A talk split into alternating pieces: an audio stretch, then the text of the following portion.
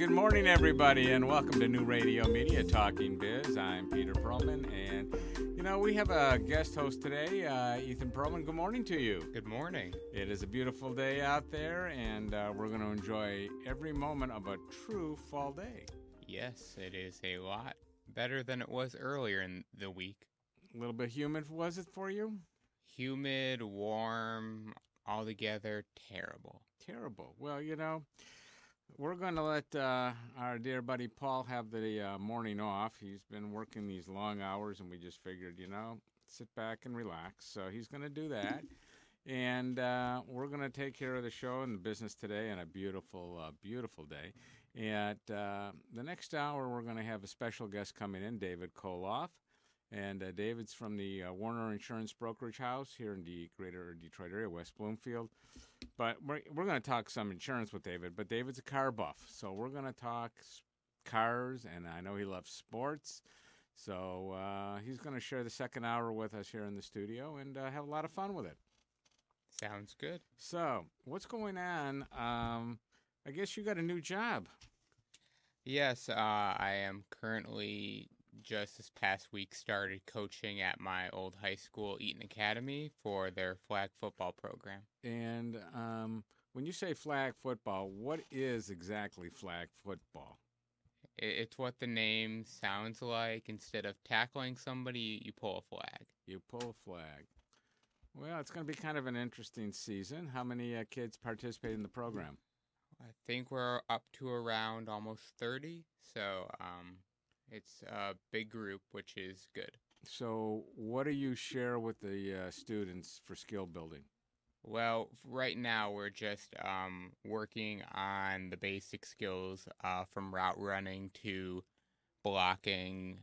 And uh, this past practice, they worked on uh, handoffs and running. Okay, great. So, as we do every week in this uh, studio on a Saturday morning, we talk about this day in history. So, um, first of all, you know all these because you put them together for me. Yes, I did. Every week you put them together for me. Yeah.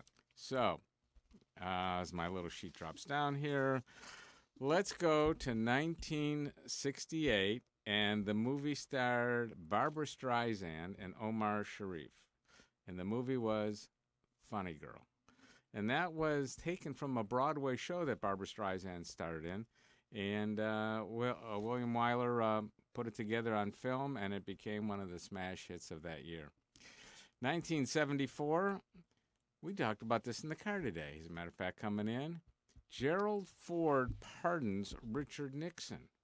This was a real shocker to a lot of people in the country, and uh, quite surprising uh, that this even took place. But the controversial executive action by Ford pardoned the disgraced uh, predecessor, Richard Nixon, for any crimes he may have committed or participated in. And Ford later defended his action before the White House Judiciary Committee, explaining he wanted to end a national divisions created by the Watergate scandal. Kind of what's going on today, like we, when we were driving over here, uh, some of the concerns people have of what's happening at the White House and uh, what will be in the future, but that's for another show because when we put another channel on here at New Radio Media, they can banter all day on the commentaries of the political scene. So, Oprah Winfrey Show, 1986. This show started its beginnings, and today she is an icon, unbelievable. And uh, she has done, she's probably the most influential woman, probably in America. And that's going to be very interesting to see. Now, 1998 is one of yours. It's baseball. Yes. And what happened in 1998? Mark McGwire hit his 62nd home run uh, to pass Roger Maris for the most home runs in one season. And McGwire played for who? At that time, he was playing for the St. Louis Cardinals. Um, and also at that point in time, he and Sammy Sosa of the Chicago Cubs were competing to see who could eclipse Roger Maris's 61 quicker because they were both up there in the home run numbers. And uh, McGwire, I believe, hit two in the game, so he hit 61 and 62, I think, in the same game. Steroids. Hmm, what a question. Steroids. Hmm. Yeah, Should that- it be in the Hall of Fame? Steroids. Hmm. Yes, yes. Well, that that was something that you know might have contributed to it. I So did he hit that home run with an asterisk? no, Roger Maris did hit his though with an asterisk. Really? Yes, when Roger Maris's home run number sixty-one came into play when he was uh, that year. Sixty-one came with an asterisk because he had to play in one more game than Babe Ruth did when Babe Ruth had sixty in a year. Unbelievable. All right. Now, birthday time. You got any birthdays for me? I do. Uh, one of my friends from Facebook and from Bowling Green State University baseball, uh, former player Nick Glansman's Oh. birthday is today.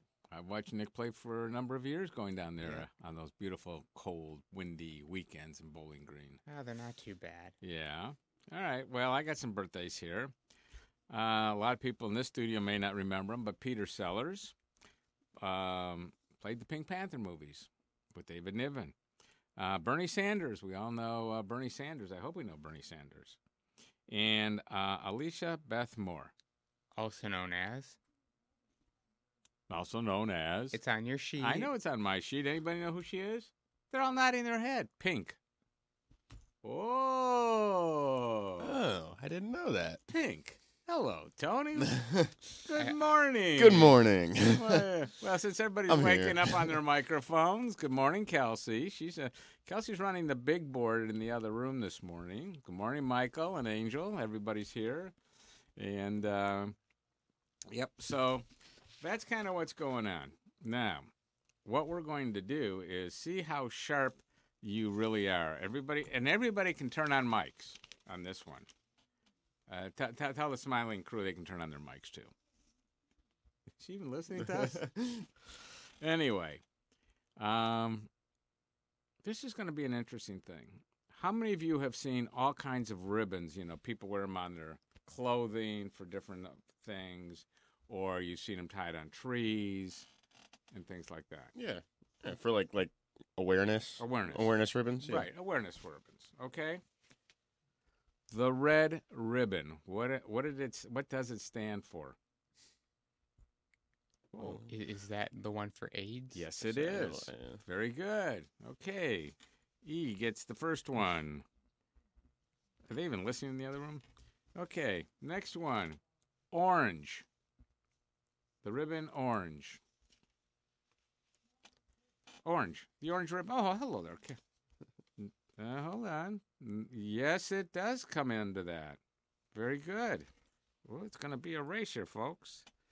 The next one, yellow.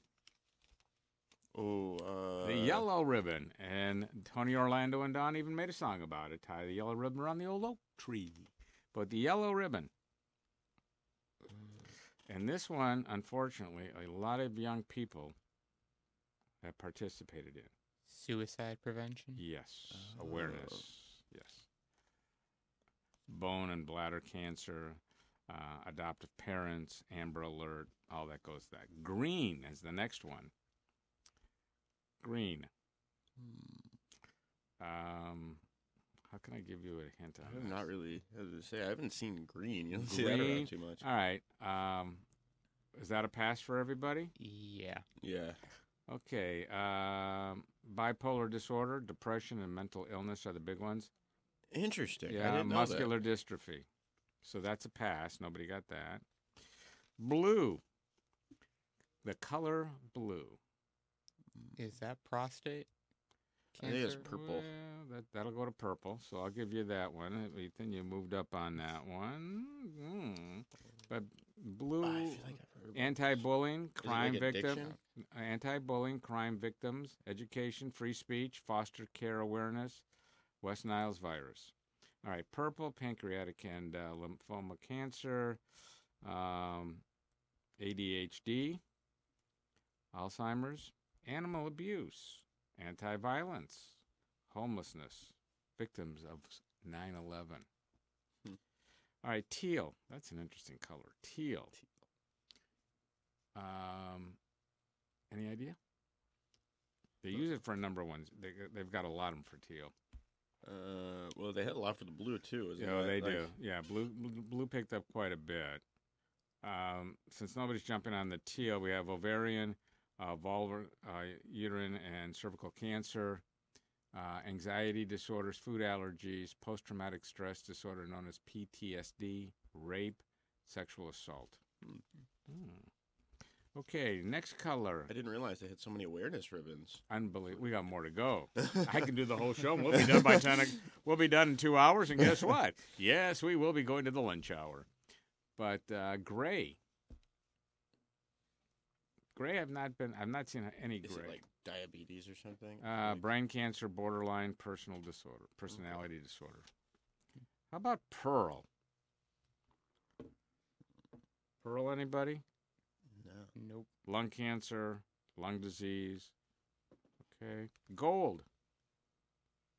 It's on the Yeah. same line, but it goes to youth, childhood cancer. Okay. Navy blue. Navy blue. Hmm. Boy, look at this audience. I Look at this crowd. I'm going to help you out. Uh, write this phone number down if you're listening 844 999 9249. Call in, join us, give us the answers. Here we go. Light, light I'll go to navy blue. Navy blue. Arthritis, child abuse, colon cancer, Crohn's disease, very big.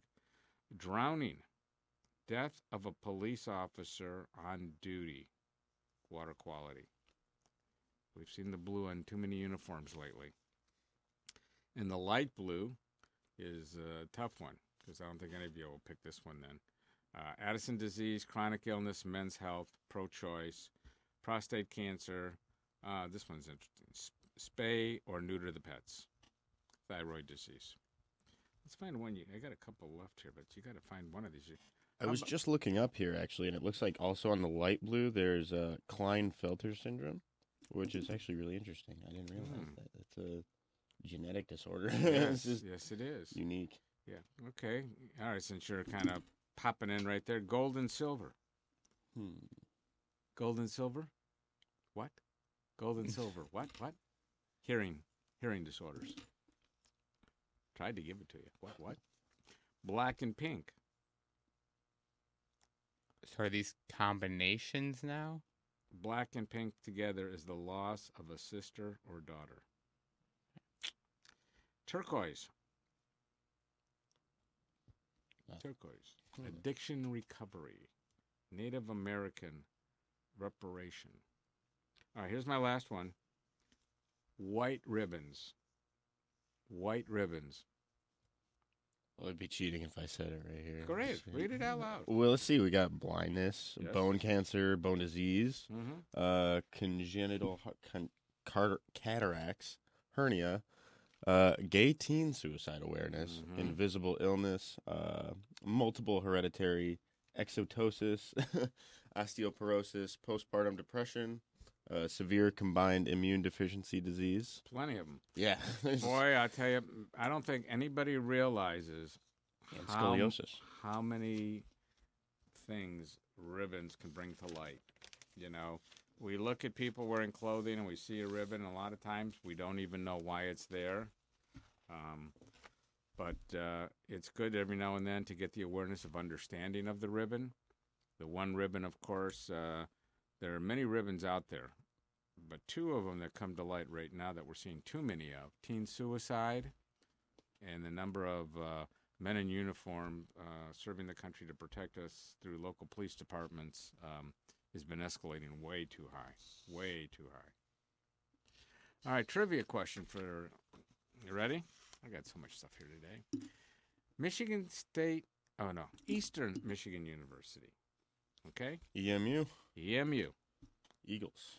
the Eagles. What were they called before? The Hurons. All right. Now, what was the school called before it was Eastern Michigan University?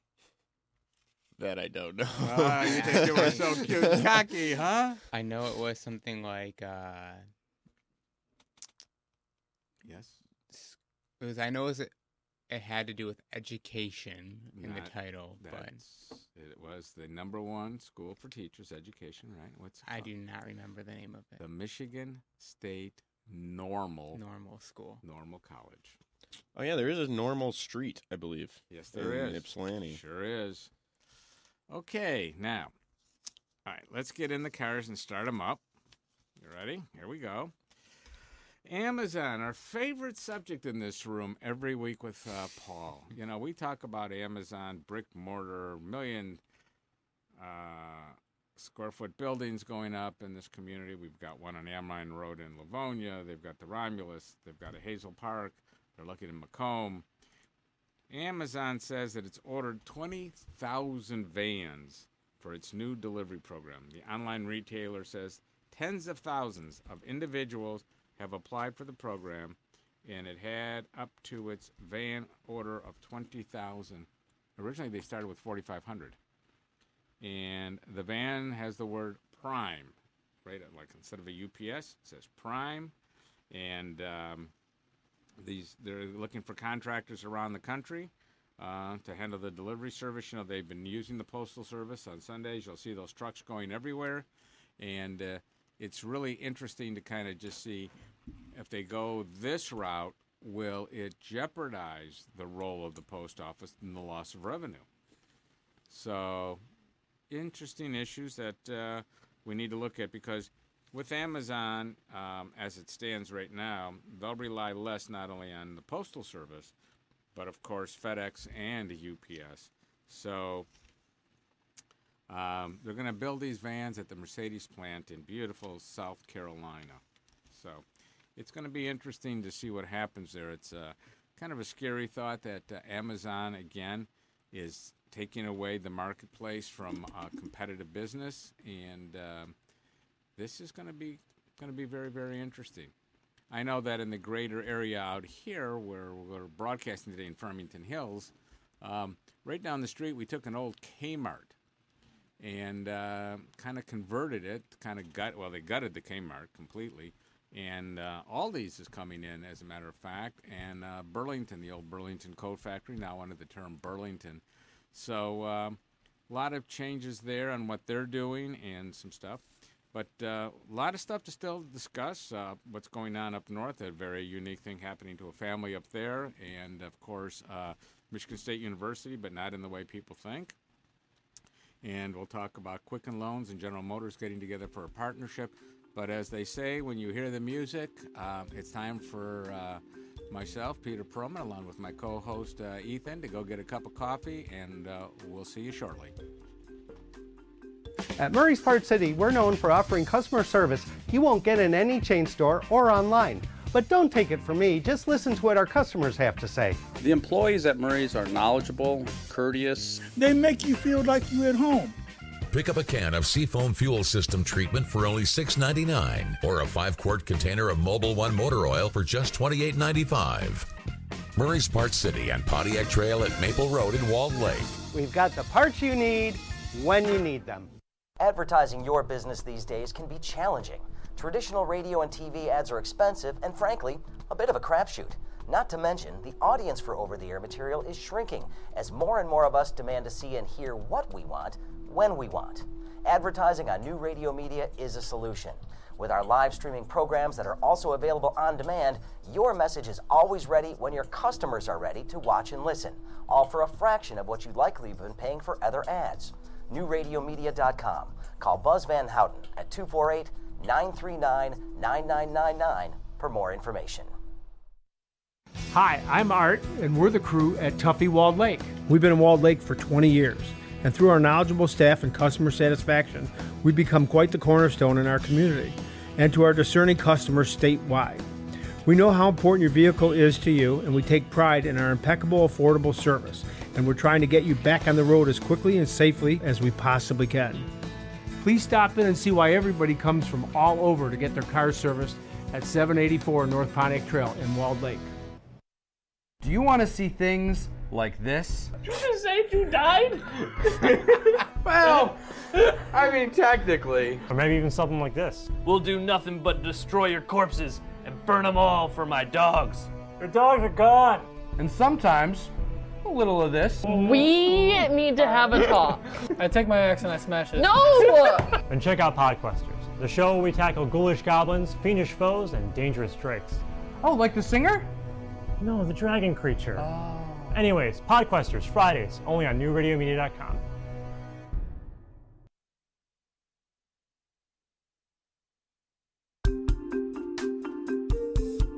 You know, I just saw the Podquesters up on my screen here, and I got to tell you, we're going to take a minute. We're going to talk about that for a second. We're talking about a couple of shows here at New Radio Media, uh, Ethan, and uh, I don't know if you've had an opportunity to drop in on any of the shows when you've been in the studio, you know, traveling around the uh, floor here.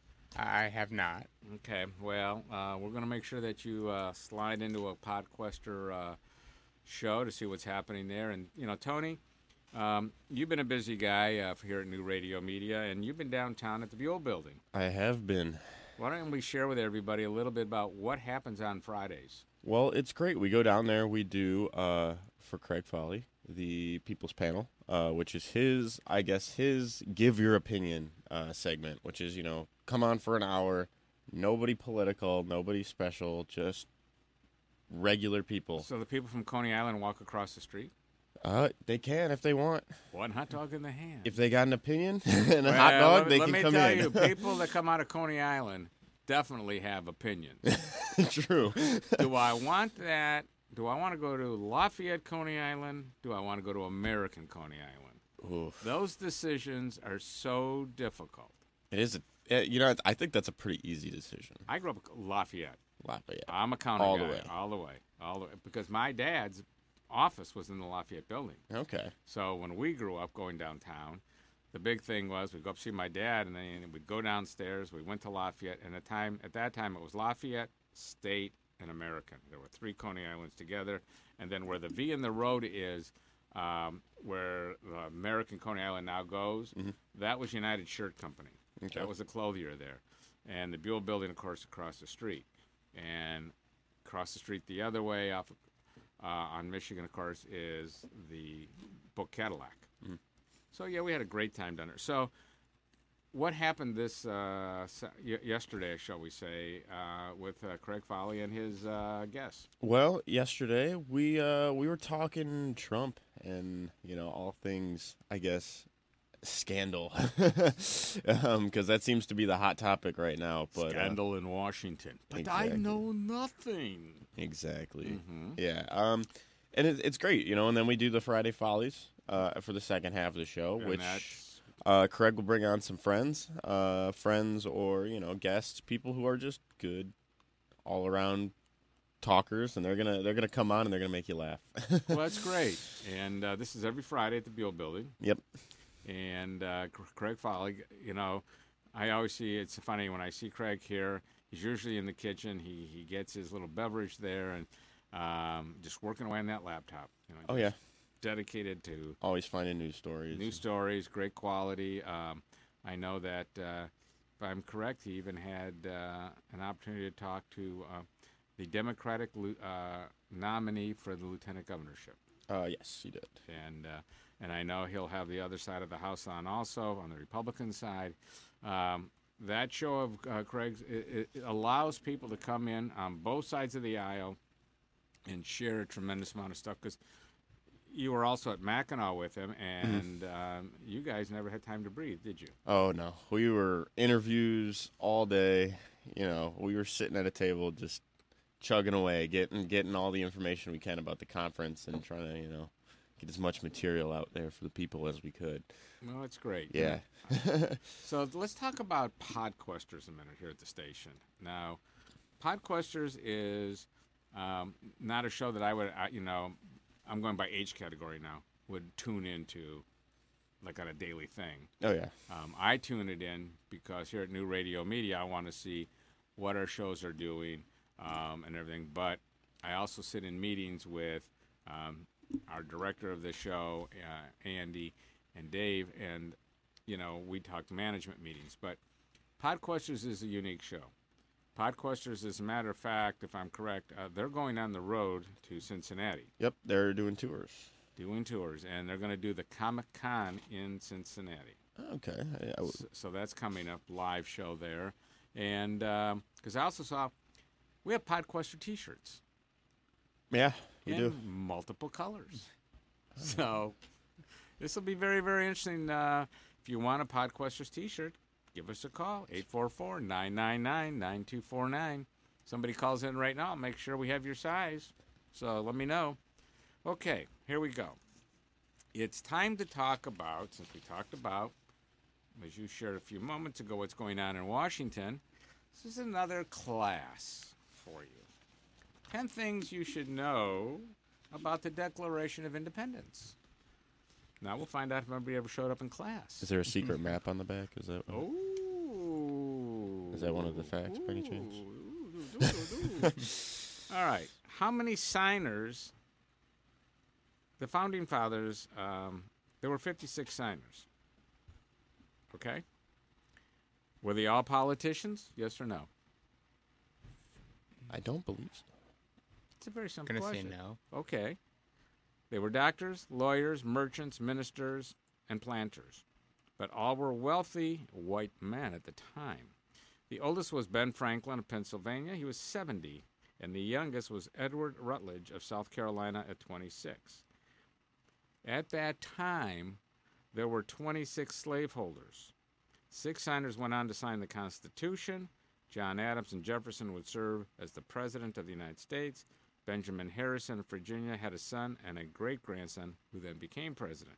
Okay. We all know the name John Hancock. Yes. This will be a trivia question for our guest at 9 o'clock because that also it was the name of an insurance company. So we'll let him play with that one in a few minutes. Now, there is there something on the back side of the document. You know, here's the document. It's called the Constitution. See? Constitution. Here's the document. Is there anything written on the back side? I thought we were talking about the Declaration of Independence. Oh, I'll do that one. Oh, I could do that one too. How about that? Well, no, wait a minute. I thought you said Constitution. I did. Which one are we wait, talking wait a about minute. here? Oh, the Declaration of Independence. Excuse me, you're right. I got two Okay, things in front of okay. me. Declaration. That's very good, though. So- so the So you do listen to your father. Ah, o- o- only to Whoa. prove out when he's wrong or when he slips up. Slips up. So is the map on the back of the Constitution? No. No. No. No map. How many saw the movie National Treasure? Good. Okay. Yep. Oh, we got Mike raising his hand. Oh, good, good. So, take note, fans of the National Treasure. There is something written on the back of the Declaration, but it's not a secret map. Instead, there are a few handwritten words that say Original Declaration of Independence with a slash mark dated 4th July 1776 as the original document. So, just thought I'd let you know that some of these things do happen, and people do write on the back, and we make movies out of it. Great! It was a great movie, by the way, National Treasure. Parts I like both of them actually. A lot of fun. Yeah, they were they were great. I love the the, the supporting cast are a riot. His his, his assistant. He's Oh, a, yeah. he's a crack, especially when he got the sports car at the end, but doesn't know how to drive a stick shift. And that's also on the second hour of today's show. We're going to talk about stick shifts Cars. cars, automobiles. So, with that, I want to go now to Michigan State University. Okay? Everybody talks about Michigan State University, and especially this weekend, they're going to talk football because they're playing Arizona, right? Arizona State. Arizona State, right. Okay, now, in a different light, um, Michigan State University got a gift of $30 million, the largest gift ever. And um, this is from the Edward J. Minskoff family. Um, their money will help MSU complete the business pavilion of the at the Eli Broad College. So this is going to be, you know, with all the negative things that we've heard at Michigan State, and unfortunately, and they've been ugly by anybody's term, um, to what happened to all these young young women.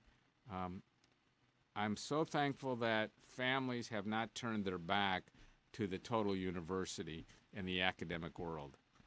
Um, I'm glad they moved away from sports on this gift and have said that academics and the building of that next generation of young people.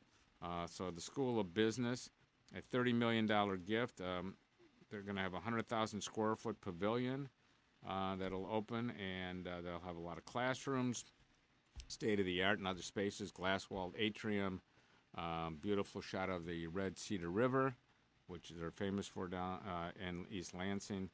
So all of these things was, I think this is just great. And, uh, you know, we, we look at it. Michigan State's very fortunate, just as the University, of Michigan and all the state universities and private schools of higher education in Michigan. At Michigan State since 2007, though, um, starting with the uh, the Albert C. Den uh, gift of two of twelve point six million dollars, John R. Kozma at twelve point seven million, Dan and Jennifer Gilbert giving a gift of fifteen million, and Eli and Edith Broad of twenty five million. Um, Minskoff's gift of thirty million is the largest that the university has ever received, and um, the dean uh, Gupta for the business college, you know, just said it's people like this that believe in the school and the students. And so my hats off to them, to the family, and to the university. A great positive move uh, for academics. And of course, you know, at the same time, they are working diligently to um, take care of those families that suffered during um, this challenging time at the university.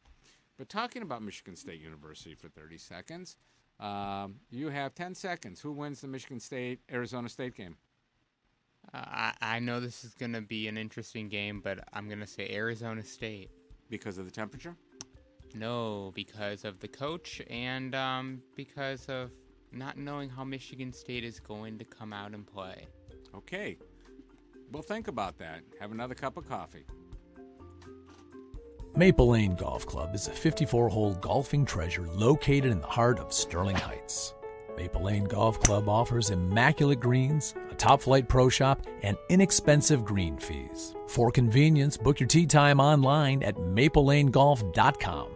Come out and enjoy a great golf experience. Try our 9 and Dine special. Nine holes of golf and enjoy food and refreshments in the Clubhouse Bistro. That's Maple Lane Golf Club in Sterling Heights. Check us out at maplelanegolf.com. At Murray's Part City, we're known for offering customer service you won't get in any chain store or online. But don't take it from me, just listen to what our customers have to say. The employees at Murray's are knowledgeable, courteous. They make you feel like you're at home. Pick up a can of Seafoam Fuel System treatment for only $6.99 or a 5 quart container of Mobil 1 motor oil for just $28.95. Murray's Parts City and Pontiac Trail at Maple Road in Walled Lake. We've got the parts you need when you need them. Surfing the internet can be good for your brain, especially if you're getting up there in years. UCLA scientists say that the internet searching helps to stimulate your brain function by triggering centers in your brain that control decision making and complex reasoning. In a study to be published in the American Journal of Geriatric Psychiatry, the researchers say that using the internet to seek out new information might stimulate the brain enough to sustain brain health and your cognitive ability. Before the computer age, the one activity that was linked to an active mind was solving crossword puzzles. The fact that even simple tasks like searching the internet might enhance your brain circuitry suggests that our brains are really sensitive to mental exercise and actually continue to learn as we grow older. So using an internet search engine such as Google produces the same brain activities as reading, but it also increases activity in areas of your brain that control decision making and complex reasoning. With another prescription for your health, I'm Dr. Jim Bragman.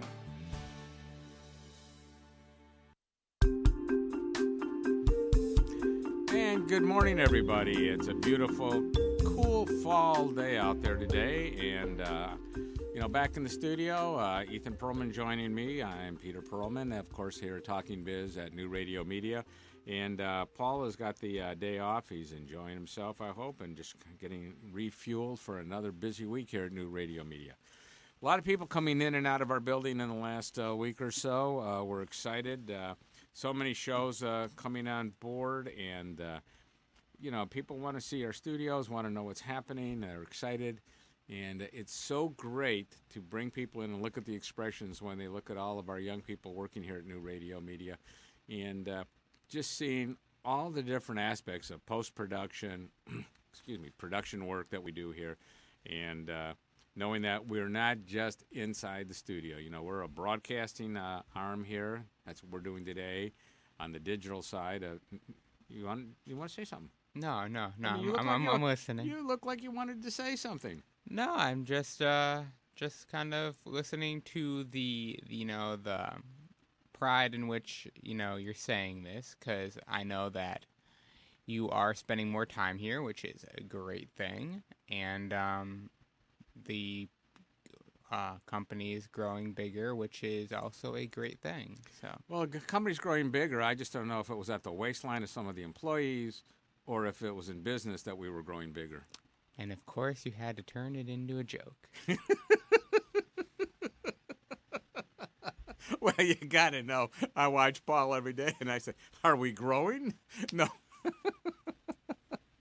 gotta love him. I, I, don't- I don't know if you gave Pa- I don't know if you gave Paul the day I, can off. only, I can only hold it together so long. Did Uh, you give Paul the day off, or did Paul need to take a break from you? I think he might have needed a break.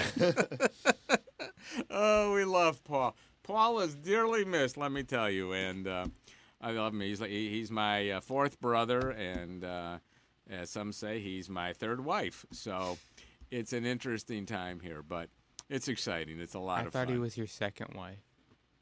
Can't be my second wife. Oh, that's true. You're so cute. You are so cute. You know. Anyway, um, couple of things here. Some more sad notes uh, in this community. You know, Burt Reynolds died at 82 years old just uh, this week. And um, do you know any of the movies that Burt Reynolds did? I mean, look at you guys. Nope. All right, Smokey and the Bandit. Was that about the bear and the raccoon? Ooh, no, it's a. It, it, it took the Pontiac Firebird to a whole new height in sales. I'll tell you that much. Um, and I saw that movie originally in Traverse City. Okay. So uh, Uh, he was in Deliverance, wasn't he? yes, he was. Yeah, I know He what he is. How about a great football game in a prison yard? Oh, The yeah. original. The original. Oh, the original? Not the one with your Adam Sandler. Okay. The original. I don't know if I've ever seen that version. Yeah, I don't know Really? That was a great movie. Now, I've seen the Adam Sandler version. every, he played football. Where did he play football? I don't know. Where'd he go to school? Wait a minute, wait a minute, wait a minute. Ethan, Ethan, Ethan. Where did he play football? Oh my gosh, oh my gosh, oh my gosh, oh my gosh, my sports guy. Florida State. Played at Florida State In what year? in the 50s. Let me, let me explain something to you. He was a phenomenal football player. Okay? Okay. Um, and what uh, position did he play? Running back. Running back. When he dropped out of college, though, he drifted to New York, where he worked as a dockhand, uh, dance hall uh, bouncer, bodyguard, dishwasher, before returning to Florida in '57 and enrolling in acting classes. Um, I won't even tell you who he dated because you wouldn't know half the people. So, the trivia question is, because he's a Southern boy, he's always said I'm a Southern boy. Where was he born? I already know the answer know to you this do. because you asked this That's right. I had to make sure- yesterday. Yeah, where was he born? Lansing, Michigan. Lansing, Mi- Lansing, Michigan. Moved out it when he was five years old. Yep. And uh, he said, I grew up a Southern boy who didn't want to be a Yankee. However, I have to admit, I was born in Lansing, Michigan. So, um, quite the guy, quite the actor. And for those of you who don't remember Burt Reynolds, there's his picture. Okay, everybody sees Burt Reynolds Yep. now? All right, see fans, Burt Reynolds. Okay, so that was one family that passed. The other one is the DeVos uh, family. And in that, it's a sad note uh, that Richard DeVos, you know, senior, shall I say. Also a sports question. What team in the NBA did Richard DeVos own? The Orlando Magic. Yes, he did. The Orlando Magic. Died at 92 years of age Thursday. And, uh, I mean, his estimated value worth $6.1 billion.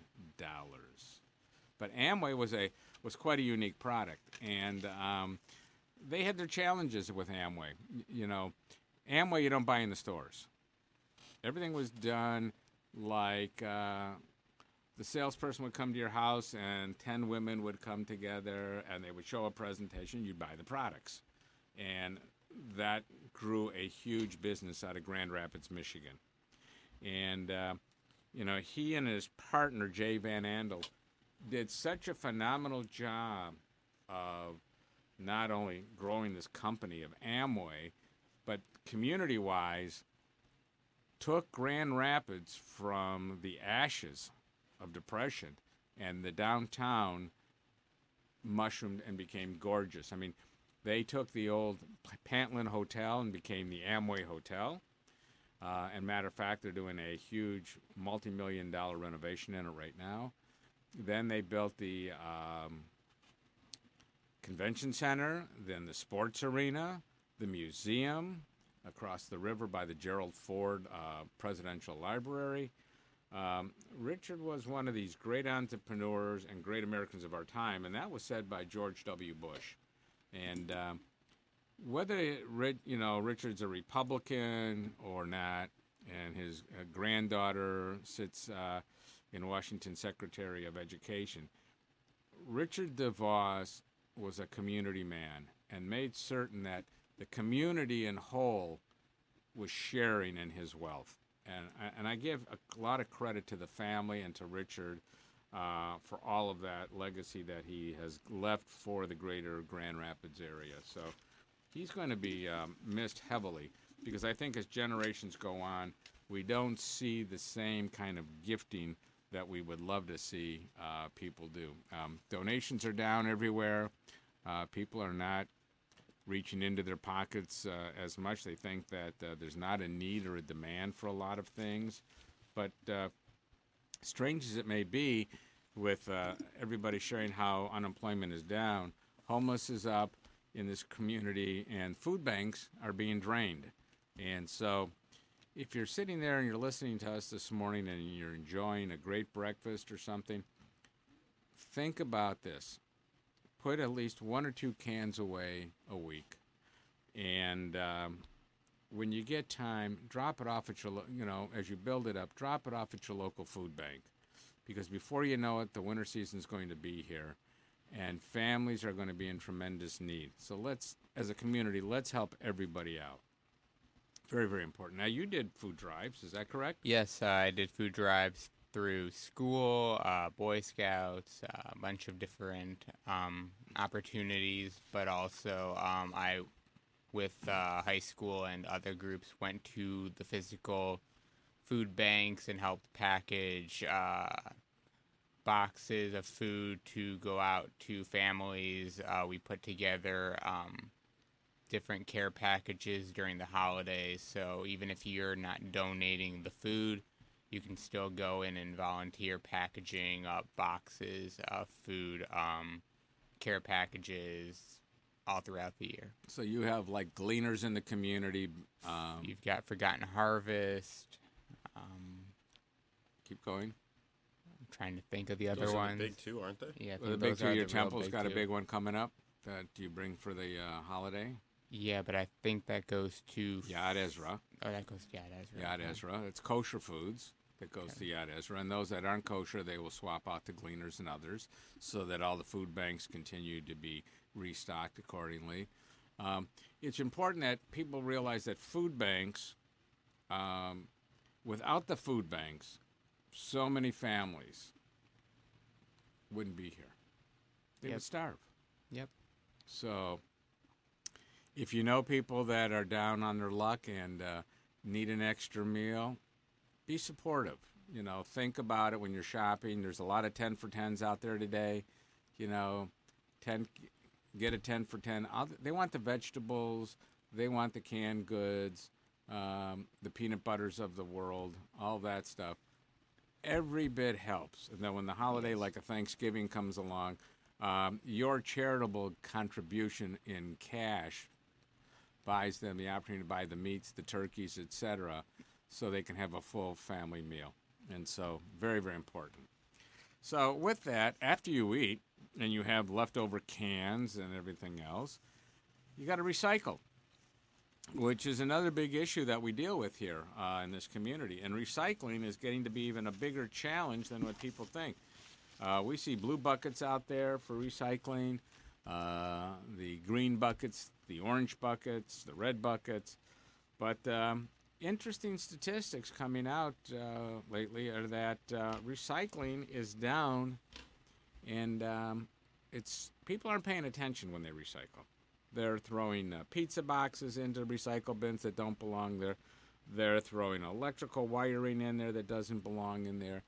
Recycling was a unique thing, and uh, we have to kind of take a look at what, what goes on. You know, they they got the big carts on the wheels, and they distribute them to the residents all through the county. And I wonder how many people take the time to really break it down and throw away the proper pieces to meet, you know, the recycling piece. Now, you were in Bowling Green, Ohio. Yep. You had recycling. But I noticed a lot of those students In- don't know how to read a bo- read read a label. We send them to college, but they can't seem to read what can go in. Well, that's uh, an interesting point. In the dorms, yes, we had recycling buckets specifically. You had your trash buckets as well, where you could take them out to the dumpster for recycling.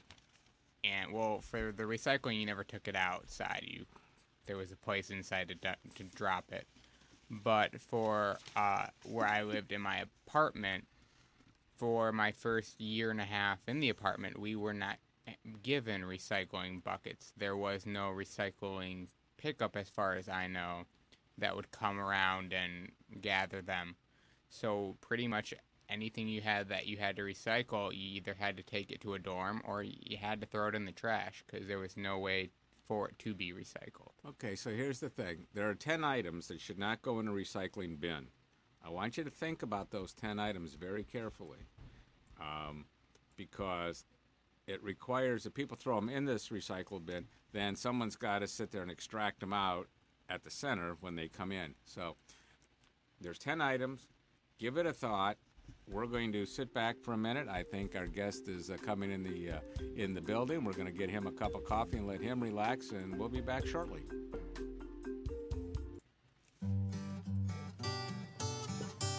What's going on in your neighborhood? They say it takes a village.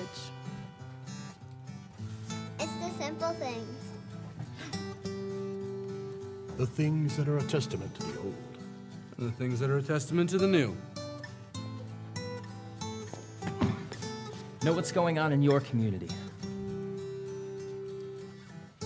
Check out our community channel on newradiomedia.com.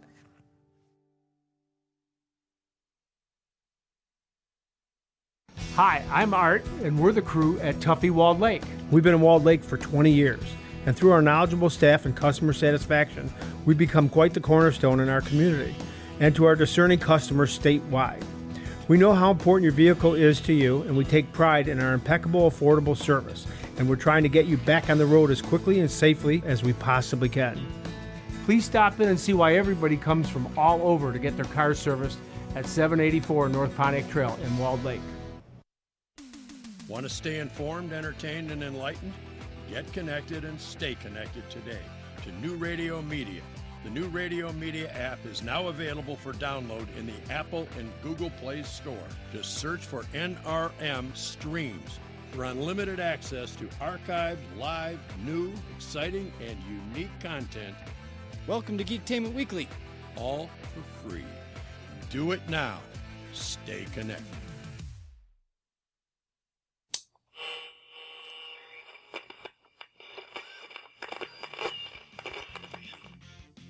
Hey, you guys, it's Raphael of the Teenage Mutant Ninja Turtles. Guess what?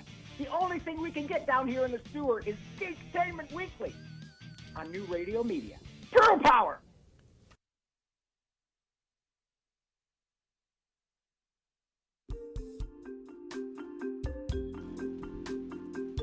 And welcome back. I'm Peter Perlman, a special guest, Ethan. And, uh, you know, uh, we brought Angel out of that freezing phone booth over there. We don't want him to freeze to death. So, you know, if as you see here, I deal with a lot of newspapers.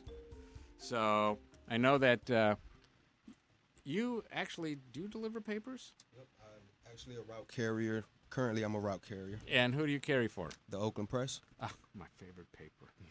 The favorite paper, the Oakland Press. Well, all right. So newspapers get recycled. Right. Okay, gang. Everybody here.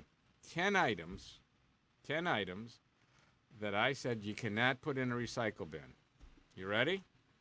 What's number one? Anyone. I'll take anyone 10 items. You just said it. Pizza boxes. Pizza boxes. Okay, that's one. Okay, we'll take that. Okay. Number two, Ethan.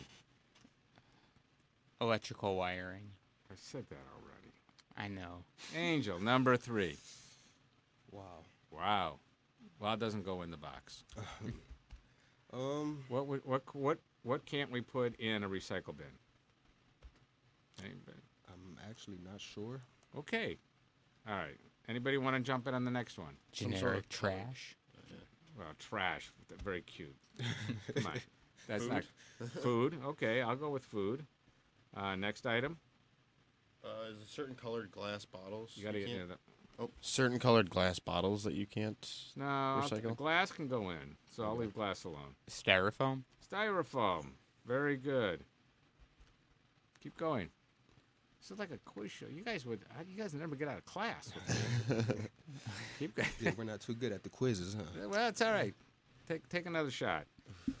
You get these at the grocery store. What can't I put in the uh, recycle bin? Uh, is this like plastic containers? Some sort of plastic container? bags. The bags. The plastic containers can go in too. They have numbers on the bottom. If you ever flip them over, there's numbers. Mm. Those numbers dictate what can go in there. Um, keep going. Wh- What about? Uh, all right, I'll ask you. You tell me. Can I put in uh, coat hangers and things like metal coat hangers? Am I allowed to put that in there? No. No. Okay. Am I allowed to put in? Um, well, garden hoses are made of plastic and rubber. Am I allowed to put that in? Yes. Nope. Nope. No garden hoses. Thought he was trying to throw you for a yeah, I second. see. I took it because of the plastic. Yeah, I know you The rubber. All right, so we talk about that they recycle plastic, right? So, what about plastic plates and plastic knives uh, if they've been washed and all that? If they've been washed. Yeah, you clean them before you throw them in the bin, so there's no food on it or anything like that. Am I allowed to put that in the bin? I'm gonna I say. would assume so if it's been cleaned and I don't think it I'm gonna matters. say if it's just no. plastic. The answer is no. I say I don't think it matters if it's clean or not. Right. Yeah. All right. Yes, it does, right? Now, for for you folks back that are listening that are my age versus our youth in the room, what about? Am I allowed to put in old cassettes and VHS tapes? No. That's Does right. anybody even have them? Yes, I do. Oh, I have like about 400 of them. way too many. I got four to 500 uh, VHS. Do you still watch any of them? We could. We have ta- two machines. Yes. We That's could good. be talking about a movie. He says we own it. I says no, we don't. Yeah, we do. It's on VHS. See? All right. What about auto parts, pots, pans, and most metals? Which I always. Metals are recyclable, right? May, yes? No? Maybe. I would think not. I would say no. Metals are recyclable, but in this For case, I'm gonna say no. Yeah, I would. For those, I would say no. Those go to a scrapyard. They go to a scrapyard. Okay. Um, this is, and you already kind of said it as garbage, but uh, tissue paper, paper toweling. Um, No. it, no? What about newspapers? Yes. Okay. I got to do that for him. Yes.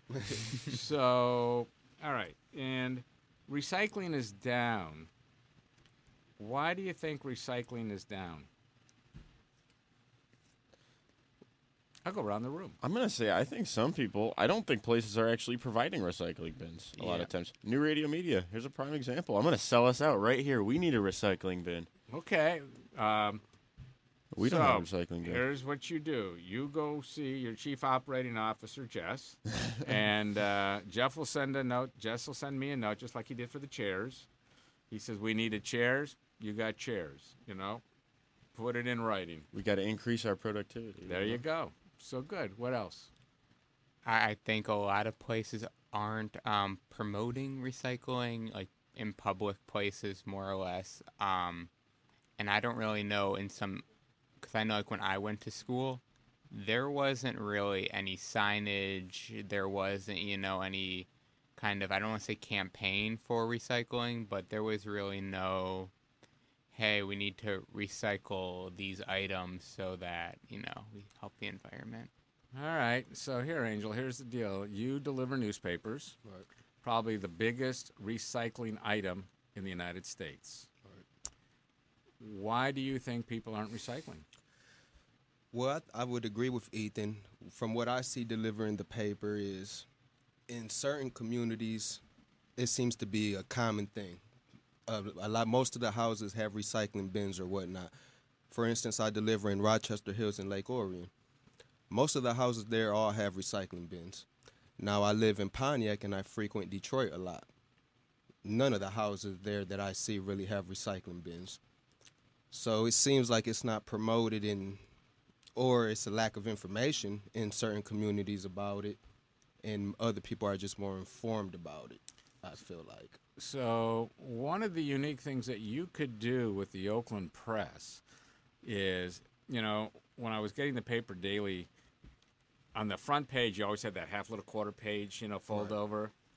You may want to drop a note to them and just, you may even get money for this, by the way, um, suggesting that they put on that sleeve, Are you recycling our papers for the future? Right. They may even send you a check.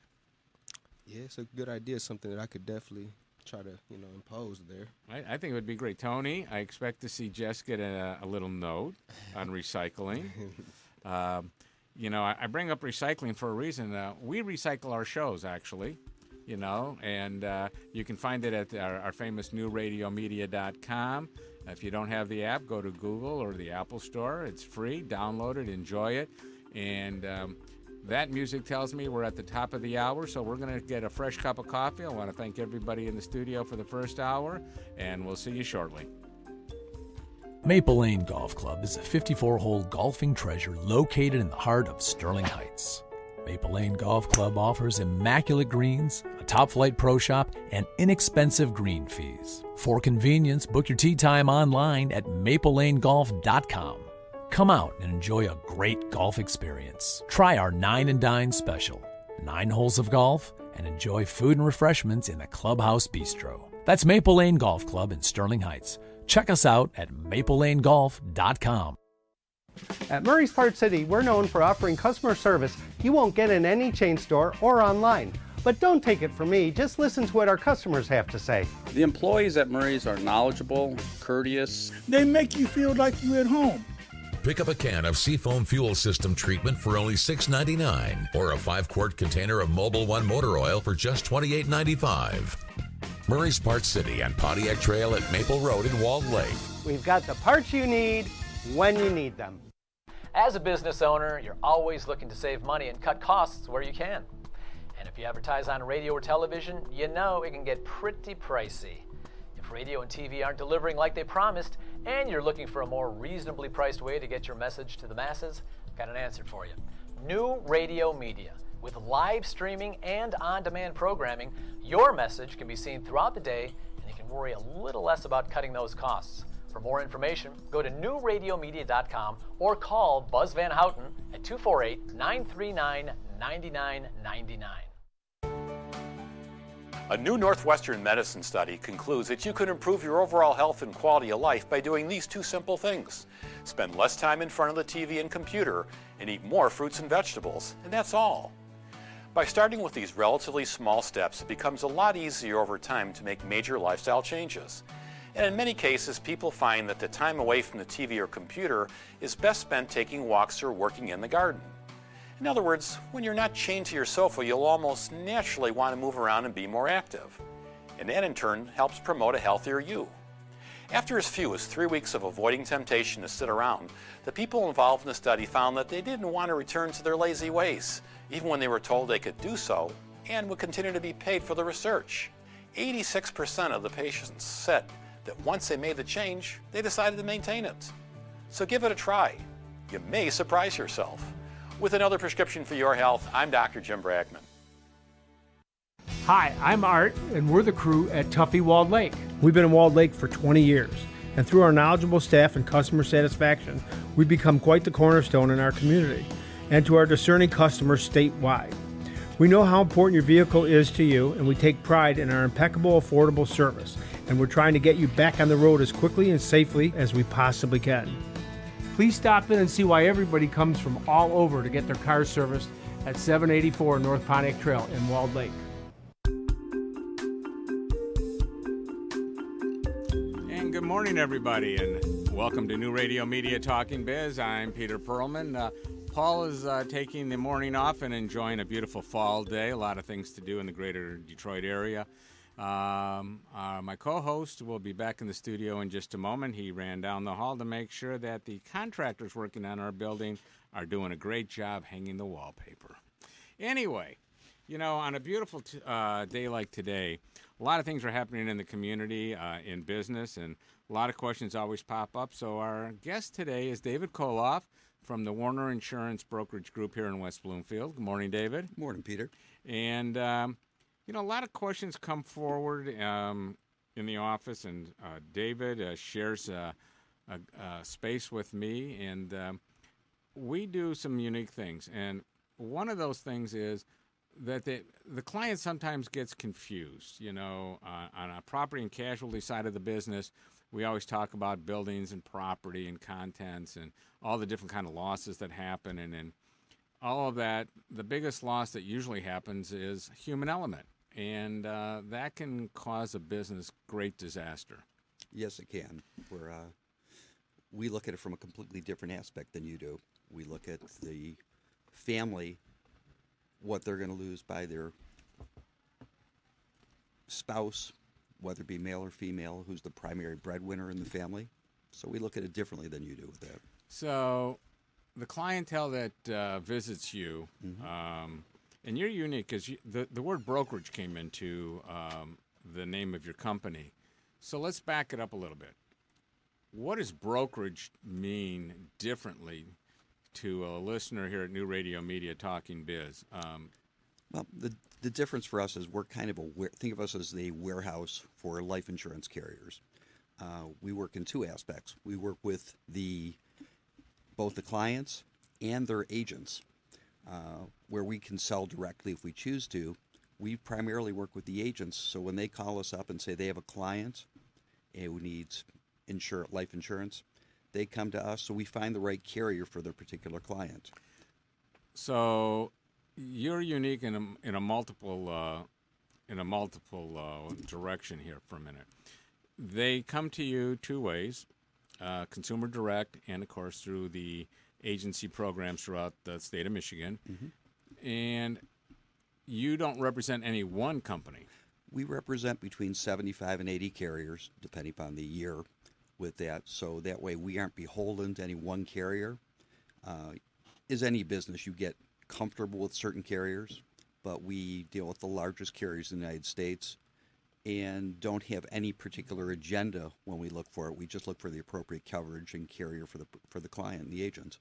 So, the uniqueness of your agency is, from what we're sharing with everybody here today, is you're not locked into any one carrier. Not at all. Uh, multiple products based upon the health of an individual. Most important factor. And we don't sell just life insurance. No, uh, life insurance is one of the primary aspects of it, but we do a tremendous amount of disability insurance. So there's two aspects of life insurance: is if the insured passes away, but as your younger years, from 25 to 65 or nowadays 70, uh, disability insurance is a large part of our business as well to make sure that income is still coming in case of disability. But how do we handle the aging community? Uh, that area is more towards long term care. As you get past your working years, you look at long term care as kind of senior disability, which is not taking care of income as much as it is preserving what your, your assets that you've accumulated over the years if you need nursing home care, assisted living, that sort of thing. Well, when does my disability drop off and you know I work, Mhm. and I'm not one of the younger ones in the room here. We But- won't go into age, okay? But uh, but at some point in time, mine drops off. Correct. And then what? Well, that's the big thing is when it used to be everybody strove to retire at age 65 and that was where the dis- once you stop working your disability insurance ends. There's no advantage to trying to keep it at that point. Uh, what happens is probably when you get to age 60 you start reviewing with your agent as to whether the disability is still appropriate or changing over into something that will be more of a protection for your assets as you accumulate into long-term care and as people get to 65, people think they have to drop it but disability policies still work after age 65 as long as you're working Full time. Full what time. nice thought. Uh-huh. Full time. All right, so take a look at my studio. I have young people here. I got young people behind the glass, one behind the glass. i'm feeling older as we speak about this. I bet you are, Mhm. because when we get into another subject, you're going to feel real old compared to these people. oh gosh Um, but they walk into your office.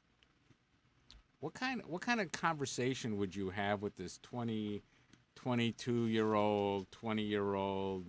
Uh, I have a beautiful young lady on the other side of the glass in their 20s. Uh, Mike's 30. here's the deal for them Don't come in. don't come in actually they need to come in too because now at 22 because i've got children slightly older than them but in the ballpark for Yes. that and they're now starting to go out on their own and starting to create their work lives where we're at the end of them. Uh, so they're you know protection for them is a whole different concept. They don't think of it with that. So we'll talk to them about life insurance and disability and it may go in one ear and out the other but you plant the seed for it early on while they're healthy while they're young and strapping and things of that nature because health obviously is an impediment to getting life insurance so we talk to them about life insurance, getting something basic in place, not because they necessarily need it today. They may well not be married. They may be young and single and roaming around like young Ethan here. But they get it in place to have it for the future because they're young, they're healthy, they're able to get it at a very inexpensive rate. So they protect themselves for the next 20, 30, maybe 40 years with that and not don't have to think about it very inexpensively.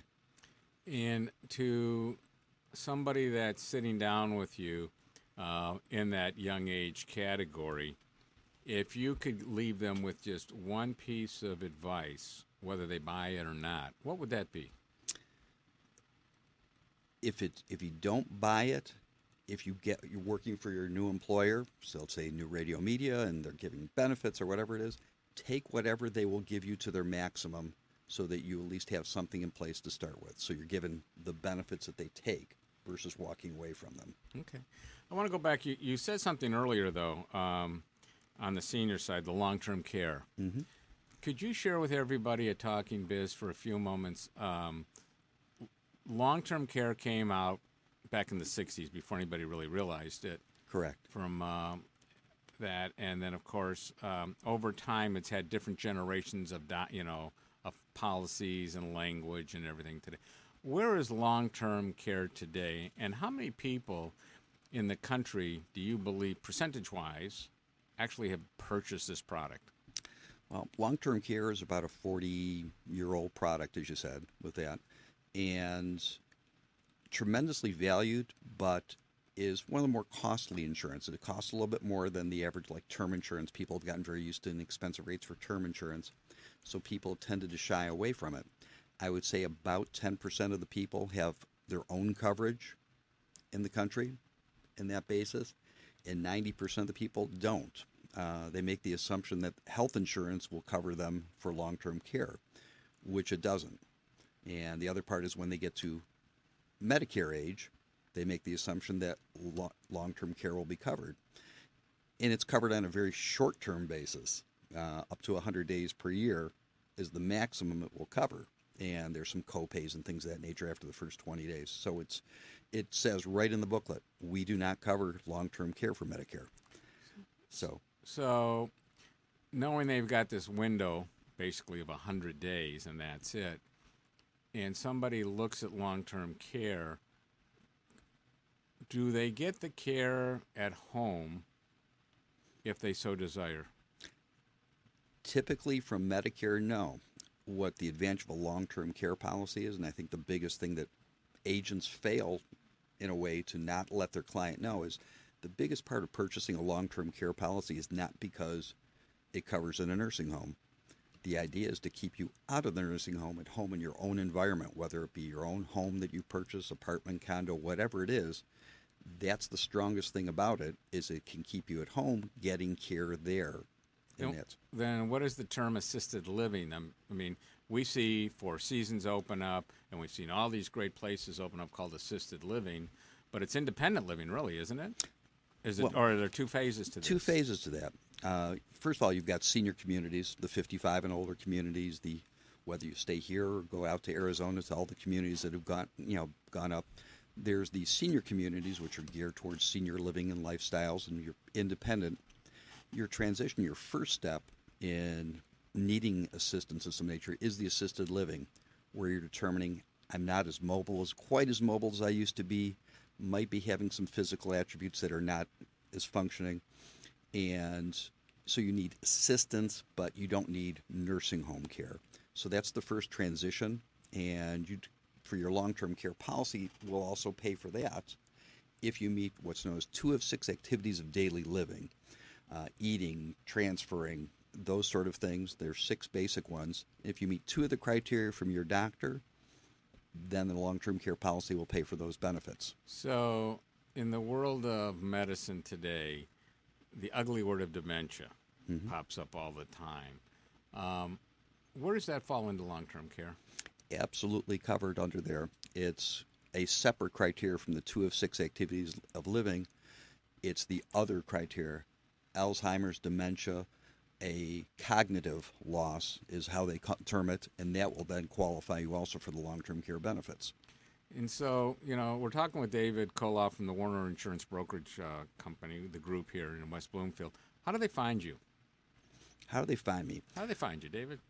Well, if you go to the phone book, we were there, but we've for we've been very fortunate over the past 40 years. The operation has been around. Uh, started with a friend of mine, Neil Werner, uh, gentleman who started the agency originally back in 1969. Came from Boston. Mm-hmm. Terrific man. We became bowling buddies, golf buddies, eating buddies, and he always wanted to work together. And when he finally the, created the agency in about 1995, we joined together and uh, went from there. And I was too lazy to change the name to Koloff Insurance Brokerage, so that's Um, how we Neil with that. Warner was a great, great gentleman. Wonderful man. So, how do they find you? Well, they find us on website. We've been very fortunate where much of our business is referred by agents to other agents, client to client. Uh, we're in West Bloomfield, uh, sharing offices with Perlman Agency, and we have you do the property and casualty. We do all the other assets Give of that. the phone number.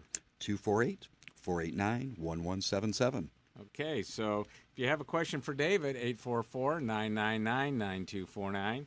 Um, It's an interesting uh, piece. But, you know, David, you've been doing this a long time. 38 years now. But that's not your passion, passion. I mean, that is your passion on one side. What is your other passion? Well, passion is guitars. And how many of those do we own? Ooh, at the moment, 12. And if Shelley's listening, oh, it's only 10. Uh, my wife's The been very accommodating to that. yes. Yes, uh, that, yeah. Uh, gotten to playing, not a great, the greatest player of all time or anything else of that nature, but also enjoy collecting them as well. So we discovered a lot of guitars coming in and out of the household and also out of the office. you know, Yes, back we've and seen forth. that. Yes. We've seen that. Uh, the FedEx and UPS guys have uh, just will call out, yeah, I've got another one for you, Dave. Where do you find the guitars um, to meet your playing ability? I mean, your ability isn't the same as you know the concert guitarists in that respect. So, um, where do you go to really define the sound of a guitar? Does it meet your needs and things like that? Well, fun places. It's you can go to different places like Elderly Music out, and we kind of have one of the great guitar stores in America in East Lansing, in Lansing, Michigan, called Elderly Guitar. So we spend lots of time driving out to there or Guitar Center, and you hear things. You go to local concert venues. I uh, volunteered down at the Ark in Ann Arbor uh, with that, which is to me the best music venue in America for 400 seats. And uh, you hear people play, you watch their guitars, and you go, "Hey, I know I'm not as good as there, but that guitar sounds great." And you hope it'll be close. Okay, and um, going back to high school days, Mhm. when you were in high school, and at that time I would use the term growing up. What did you really want to do at that point? What did you see your career path? Well, it's funny. Uh, spent a little time in the, at the radio station there at Southfield High, but that wasn't You the and direction. Paul. and Paul Bensman, yeah, back in the day with that. We're, How about that? The Blue Jay. What, you guys the Blue Jays? we're Blue Jays. Blue Jays. In fact, just My wife is a Blue Jay. She went to Southfield High. That's right. She was slightly after me. uh, She played, in, she played in the okay, band. She played in the band there. With She'll that. probably kill me for saying all these things too. Oh, keep going though. It's You're okay. enjoying all this, aren't you, Ethan? Hey, you know, I'm staying out of it. You're so funny. You don't even know what your mom. What do you know the instrument your mother played? Clarinet. Very good. I know Very- that. Mm-hmm. Okay, I just want to make sure you listen. You know, it's funny when you talk about And what career- instrument did you play? Trumpet Mm-hmm. and French horn. Ooh. I played in the Detroit Junior Symphony. Yeah. That's why we found a match there. Ooh. Yeah, no one. If you don't figure career path, no one aspires to. you- Oh, I very rarely do I find that somebody aspires to be an insurance agent. None of us went to bed with a briefcase like that. No, that's not where it went. But I always grew up in sales from the early time since I was 12 years old and was selling shoes in Oak Park. But uh, so sales just seemed a natural thing to gravitate to versus becoming a lawyer or CPA, which would have been the more Where honorable were you selling shoes at? I was selling shoes at a children's shoe store at Martin Shoes in Oak Park, which w- my next door neighbor thought I was 16 and hired me, and then he discovered I was only 12 and I was still working there. That's great. You know, um, a lot of interesting things. You know, we're, we're sharing time this morning with uh, David Koloff, and um, we're going to come back in a little bit, and we're going to we're going to switch gears completely. I like the term gears because we're going to go to the automotive world with David and Ethan, and we're going to talk about a lot of those things at the same time. But if you've just joined us, uh, David, of course, is the principal at uh, Warner Insurance Brokerage in West Bloomfield. And uh, you can reach David at 248 489 1177. A lot of great things happening in his office uh, that could guide you and your company as it relates to life insurance, disability, long term care. So we're going to sit back. We're going to refill that cup of coffee, uh, get David situated for round number two, uh, along with uh, Ethan sitting in for Paul. At Murray's Part City, we're known for offering customer service you won't get in any chain store or online. But don't take it from me, just listen to what our customers have to say. The employees at Murray's are knowledgeable, courteous. They make you feel like you're at home. Pick up a can of Seafoam Fuel System treatment for only $6.99 or a 5 quart container of Mobil One motor oil for just $28.95. Murray's Parts City and Pontiac Trail at Maple Road in Walled Lake. We've got the parts you need when you need them. Advertising your business these days can be challenging. Traditional radio and TV ads are expensive and, frankly, a bit of a crapshoot. Not to mention, the audience for over the air material is shrinking as more and more of us demand to see and hear what we want when we want. Advertising on new radio media is a solution. With our live streaming programs that are also available on demand, your message is always ready when your customers are ready to watch and listen, all for a fraction of what you'd likely have been paying for other ads. NewRadioMedia.com. Call Buzz Van Houten at 248 939 9999 for more information. Hi, I'm Art, and we're the crew at Tuffy Walled Lake. We've been in Walled Lake for 20 years, and through our knowledgeable staff and customer satisfaction, we've become quite the cornerstone in our community and to our discerning customers statewide. We know how important your vehicle is to you, and we take pride in our impeccable, affordable service, and we're trying to get you back on the road as quickly and safely as we possibly can. Please stop in and see why everybody comes from all over to get their cars serviced at 784 North Pontiac Trail in Walled Lake. Do you want to see things like this? You just say you died? Well, I mean, technically. Or maybe even something like this. We'll do nothing but destroy your corpses and burn them all for my dogs. Your dogs are gone. And sometimes A little of this. We need to have a talk. I take my axe and I smash it. No! And check out Podquesters, the show where we tackle ghoulish goblins, fiendish foes, and dangerous drakes. Oh, like the singer? No, the dragon creature. Anyways, Podquesters, Fridays, only on newradiomedia.com.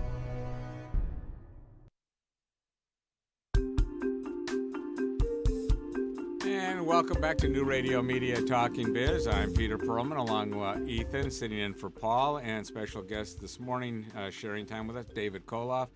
You know, uh, David earlier shared with us uh, Warner Insurance Brokerage, but we're going to park that, shall we say, by terminology for a while. Um, we want to thank David for talking to us about the life insurance, disability, and long term care portions of his business. But, you know, David, you're a car lover. Whoa, I loved that. Boy, you know, get in the car and play the music. That was great. You know, they have a lot of fun on the other side of the glass. Kelsey and the gang, I got to tell you. So Turn it up to 11. here you go. Um, now, Ethan is an automatic. Uh, Ethan drives an automatic. Okay. But did you do you think America's losing its love for the stick shift? I do. I mean, you are a car man. I, I'm a car guy. I'm not a gearhead, but I love cars. And I talk to a lot of my next door neighbors, all the kids that are around the neighborhood, and they look and go, stick shift? Uh, it's a different thing nowadays. You know, we grew up when cars were developing and stick shift, we most of us learned how to do it on there. And the kids today are little Subarus and Civics and you see some automatics, but they don't start. They, most of them don't know how to use it yet. You know the old line. Um, there was a great line for stick shifts. We had three on the tree, four on the floor. Do you guys even know what we're talking about in there? Some uh, uh, somebody say yeah. I know how to drive. Kelsey's back there. She Yeah. knows how to. drive. I know how to drive a stick shift, but I never heard of that. Three on the tree. Any Kelsey? Do you know what three on the tree is? You better tell, put oh, that here, mic. here we go. I'm. Wait, she's so funny. I love this. I love this. There, she- there they you can go. That's okay. They can hear you.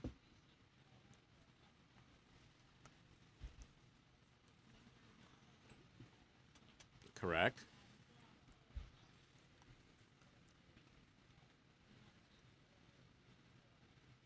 I am so proud of you. It is so good to show up these guys, you know. You are doing a great job. They do look the the guys in the uh, She a room look a little fanatic. sheepish. They look a little sheepish. over So- Easton's looking like okay, I got schooled. All right, so Kelsey, Yeah. your fir- your first car that you drove was it a stick or an automatic? Okay, when did you get into a stick shift? And what was your experience when you were first learning it?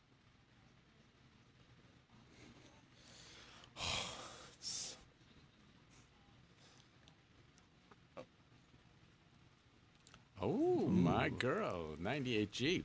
Excellent. Tony, you ever drive a stick?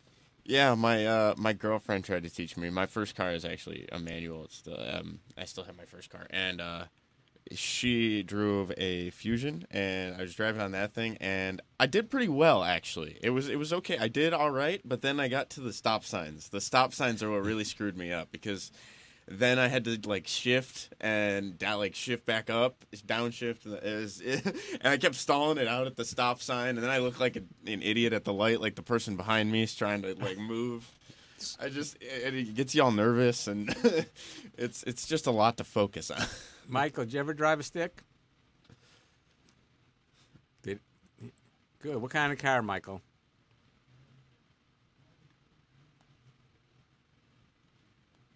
Oh, okay. Now, Ethan, I know you have not driven a stick. Nope. Just an automatic. Yep. Now, David and I have driven stick shifts. Angel, did you ever drive a stick shift? You can nod. Did you ever drive a stick shift? Never drove a stick shift. Okay. Stick shifts are fun. They keep you alert. That's the key. They do. well, you hope they keep you alert. They, Yeah. they, that's right. They, got- they got it now. America's losing its love for this. You know, my grandfather had a great line. If God wanted us to drive stick shifts, he never would have invented the automatic. Mm. Just remember that. Just remember that. But with the popularity, the stick shift popularity is dropping off heavily. The young people today uh, are not gravitating to a stick. Uh, automatics, and, the, and especially when we get into the newer cars and these rent cars for 30 days and less and all that, all of that's going to go to an automatic. But stay on the stick shift. What was your first stick shift? The first one I owned, because I drove everybody else's, was a 1979 MGB Roadster. God, and I had an Alpine Sunbeam. Mm-hmm. So these were sports cars. Sports cars, which is a whole different feel in the little sport, especially the British sport cars like that. And then my big stick shift that I drove, I worked at a summer camp. I drove a double clutch Bluebird bus. Ooh. So you go through the hills of Petoskey and you go up the grade, and these idiots pull up right by your bumper. And you got to step the gas, double clutch, get to the gear, and you're rolling back, and you're looking at the mirror saying, "You little, I'm going to just crush your little car for getting so close to my beautiful black bumper."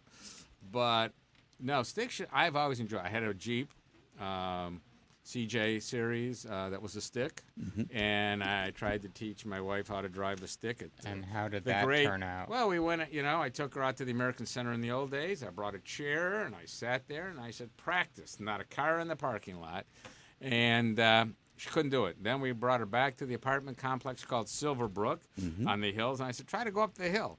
And as I'm died laughing, almost got killed by her. Um, it was just a riot that from this time on, any Jeep we bought had to be an automatic. Well, I found that for the 1979 MG Roadster, which was my little baby, my extra car there, one of the advantages of having a stick shift is that other people don't know how to drive You're it. You can't take Dave. it. So for years, only one. for years, I got away with not having to do it. Then I eventually got my Mustang GT convertible, which happened to be an automatic, which all of a sudden let me know that my daughter and my wife kept on taking the car when I wasn't around, and I missed the stick shift on the MG.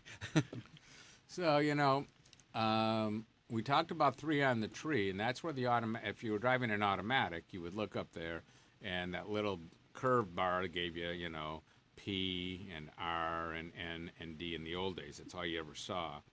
Otherwise, up there, you the shifter on the right hand side, you would shift with the clutch in, and you'd move your gear that way. Later on, of course, uh, it was always on the floor to begin with. It, it moved up to a column shifter and um, went from there. But it's kind of sad though that we watch even the Corvettes today. All these sports cars, everybody, it's automatic. Well, most of them have the option for it, but you're finding more and more people not choosing it because it's become more of a cruising car versus a sport true sports car. Yep. And, now the one advantage is nowadays you're seeing seven, eight, nine speed automatics. You're seeing an evolution in that with the paddle shifters and things of that nature. Yep. Where you're getting kind of a hybrid between so, there. Yeah, we have that. Uh, I have those paddles in uh, my last two cars. I don't utilize them at all, but uh, no, the paddles are there, and that's fine and dandy. But it, it, it's interesting to watch the changes and listening to people from generation to generation on how they talk about how the automobiles have changed and the transmissions and everything like that. So, uh, did you go to the uh, Dream Cruise? Uh, for always at the Dream Cruise every year for the past 22 years that they've had it with that. So, yep, I spent my week there. Yeah, Okay, so when Paul and I, for those of you listening, uh, we used to work for a company called ESPN. And we sent David down to Mustang Row in Ferndale. And David was our reporter at that time, looking at Mustang after Mustang after Mustang. Out of all the Mustangs you look at over the years, what is your favorite Mustang? If you could only buy one, If I can only buy one, could only buy one. you know, there's faster, there's other ones. If I could get a 64 and a half, 65 Mustang right at the original time right then would be the perfect one for me. I uh, a number of years ago, uh, my wife rented it for my birthday a 66 Mustang convertible. There was a place in Birmingham at the time that was renting classic cars. And for the week, I had the 66 Mustang convertible, baby blue with a cream interior. Perfect car. Perfect car. That's that's the Mustang I enjoy the most. There's others much faster and things of that nature. I was perfect with that one. So the number one movie that brought Mustang to light. Ah, Bullitt. Steve McQueen. You got it. Number one movie that brought the Firebird Trans Am to light.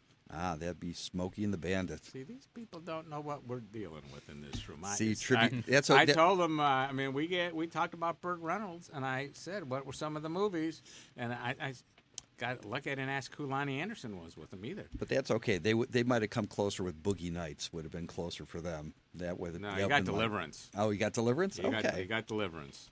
I like that movie. That was a good All movie. right, so Sure got a pretty mouth. Oh I know. no. That's wrong on so many levels. You know.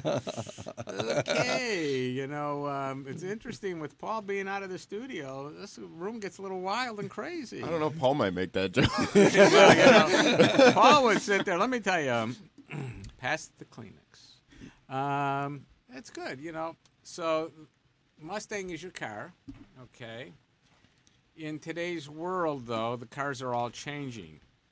Uh, technologies are changing in automobiles and everything else. In less than 30 seconds, what is the one major change in the Mustang that you've had over the years that you find most beneficial? it's going to be kind of a techie thing. Ergonomics. The Mustangs were never built as their own car. They were built on the Ford Falcon. They were born on Pinto. Ch- they were born. They were never their own car until 2005. And the evolution was they finally built from the ground up from Ford a its own chassis, its own design, it's from scratch, and far more comfortable cars. Even though that's not the essence of the Mustang, it's much more enjoyable to be sitting in them now and being in them than it used to be.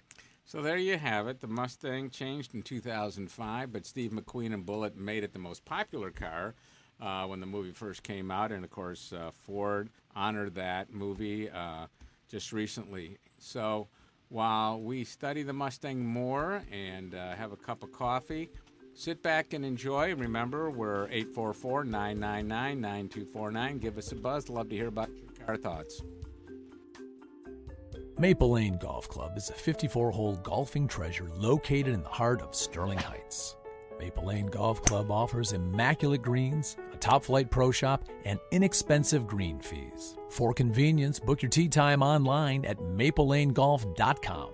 Come out and enjoy a great golf experience. Try our Nine and Dine special nine holes of golf and enjoy food and refreshments in the Clubhouse Bistro. That's Maple Lane Golf Club in Sterling Heights.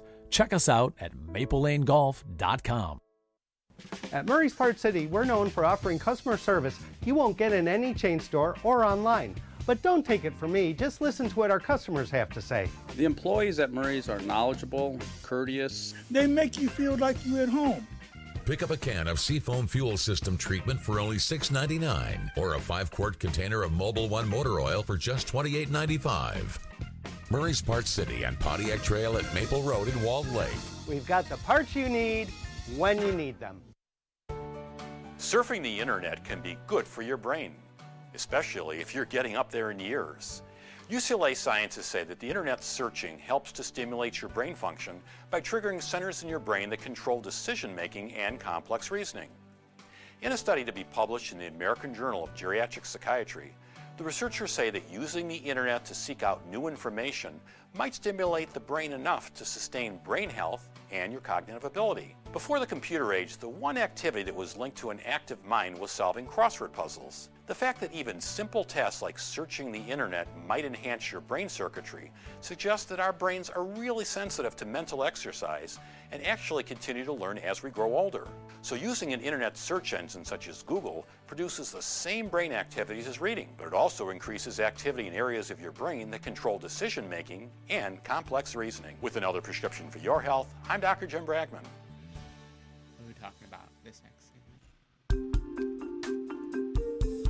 And welcome back to New Radio Media Talking Biz. I'm Peter Perlman. Uh, Ethan Perlman in the studio with me is our special co-host today. Dave Koloff, our wonderful guest. And you know we've talked insurance a little bit. We've talked sports cars, guitars. Um, we're going to go to a new subject. Oh, Do you ever go up north? all the time. You go up north. Every once in a while. You've been up north. Oh yeah, I go up north pretty frequently. All right. What do you know about Manitou Island? It's an island. Ooh. Manitou Covered it right Island. there. Doesn't Manitou is some- something to do with it? Isn't it turtle or something like that? Well, it is. Very good. Big turtle or something Yes, along those lines. very good. I don't know much about it. but- Okay. Also from one of the Indian tribes. That's Yes. the starting of it. All with it. right. Mhm. And um, for a long, long time, uh, Michael and Megan Grosvenor have maintained the Manitou Island Transit. They're fourth generation operators. And shortly, that contract's going to end. And they were the mail runners for the island and also taking the tourists out there and stuff like that. The big question becomes the National Park Service is now playing, you know, uh, they found, they've decided that uh, we may not keep them. And if they do, what's going to happen? Um, they're trying to keep the streak going. The next contract coming up from the federal government through the National Park Service is for 10 years. And the family is like pushing hard, and the people in the community now through Empire, Traverse City, uh, Leland area, all of that area, um, where Sleeping Bear Dunes is, they're all promoting trying to keep the family together. It's just interesting that all of a sudden, out of a clear blue sky, that uh, the National Park Service says, well, maybe uh, we may make a change. You know, sometimes wonder what goes on with the service. Well, I think the serv- direction of the service is kind of the direction of the where the government's trying to take everything is pri- either privatized to or trying to wring more money out of uh, the services that are there for it. Yeah, I don't know. Um, you climb the sand dunes, right? I've been to the sand dunes a few different times, yes. Have you climbed the sand dunes? Uh, yeah, I uh, climb sleeping bear and stuff. And I have as well. Have any of you climbed it in the winter? Never. Never. All right, I have, and I took two other, three other people with me one year, and I explained to them um, some of the training you get through the service, military service, um, what you got to have on you when you hike one mile to Lake Michigan on the dunes, and. Uh, one of the guys never made it up hill number one, and I had the car keys, so we were gone like six hours, and it was like bitter cold, and he didn't even have matches, didn't know you know how to make a fire, and the guy that I took, uh, my dear friend Larry, uh, we made it to Lake Michigan, and he got so excited he runs down the hill, trips into the water. Oh, no. now we got I got to bring him back in frostbite, just about get him back, make a fire right there. And I said, I can't put you right in the car. I got it. We made a fire for the other guys all to warm up. Then I got him back, got him back to the motel, comfortable and everything. And I said, you know, you boys are really not winter boys here. You know, it's like uh, you're city slickers. Winter camping is tough. Winter camping is tough. No, wait, you've done winter camping with scouts. Oh, I've done winter camp. I was a Boy Scout too. Right. January, those January campouts, Oh. those polar bear. Polar bears are the best. ugh. The best. He'll tell you, I could sleep outside in the dead of winter like that. You I can love it. sleep outside all year long. You can't sleep inside with the window open, though. that makes no sense. Thank you for bringing that up. It You makes know, us feel I'll much tell you. better. All I the, tell you know, all the noises from nature just keep me awake. Well, then how do you sleep outside? It's so you know. I'll tell you what's so interesting about sleeping outside. When you're outdoors all day yeah. and you crash, you get in there, and I use that one man tent, that little torpedo. Uh, I get in that tent, boom, I'm out like a light. I got guys in these uh, heavy campouts when they I- have mean, gone to I- zero. They're all in their darn trucks, sleeping with their heaters on, and I'm sleeping in my little tent, my little. I don't know about that bag. always. You uh, used to bring your little radio, and well, the radio's uh, different. No, radio. I listen to radio all the time, and I have the prep radios because I was the responder at camp. So those kinds of things are Well, it was different. the, it was the greatest thing. Everyone in my troop thought he was watching TV in his uh, little tent, and, and I put on the TV channel, So- and I was listening to the Tonight Show. so anyway, let me tell you what's coming on at 10 o'clock today too. Uh, you know, real estate uh, realities is coming up. Uh, Dylan Tanaka and David Sobel will be coming in, and uh, you know they they talk on the business of real estate, wholesaling, and residential homes. Um, a lot of different guests they bring in over the period over all these times. You know, So uh, join them right after our show today, and uh, a lot to share with them. And I want to tell them they're doing a great job and everything. They're a great and exciting show. Also, uh, coming up, as we heard, you know, Craig Foley down at the Buhl Building with Tony on uh, Fridays doing the live show. Uh, Podquesters is going to be going to Cincinnati uh, for the Comic Con uh, shortly, and that'll be uh, very unique. Uh, new radio, we, we're doing so many things at such a fast pace. So uh, we want you to keep tuned to that. And if you don't have our app, go to Google or the Apple Store, download it, and uh, take a great look at it. So, with the time we have left, and, and now our, our time is really flying, um, it's time to talk about some very big concerns that are happening. Oh, wait a minute. Time for community. What's going on in the community? I am so sorry. I made you work all week to put this together. Look at him. Look at him. Look at him. Put that camera on, Ethan. Well, let's see. Spin so, the camera uh, around. This this weekend um, in Rochester Hills, Michigan, uh, started yesterday, goes through Sunday, is the Art and Apple Festival. It's on Walton Boulevard between Ludlow and the Main Street. It is probably the largest of all of the different art shows in the greater Tri County area, except for Ann Arbor. It takes place uh, in the 30 acre Rochester Park. It is also one of the nation's top fine arts fairs with over 290 exhibiting artists from across the country. The festival is a program of Paint Creek Center for the Arts, a regional nonprofit art center located in downtown Rochester. Uh, also, starting today and tomorrow at Canterbury Village is the Canterbury Village Heritage Festival. Uh, the fest the festival is free, and it features kids games, cow pie eating contests, butter making, historic tours. What kind of contest? Cow pie eating. Cow pie eating. I'm hoping I it's not the actual think- cow pies, I don't but think it is an actual cow pie. okay. All right. I'm I was just- concerned for a moment. um, also, the Art and Apple Festival is free as well. Tomorrow at the Detroit Zoo is the Run Wild for the Detroit Zoo.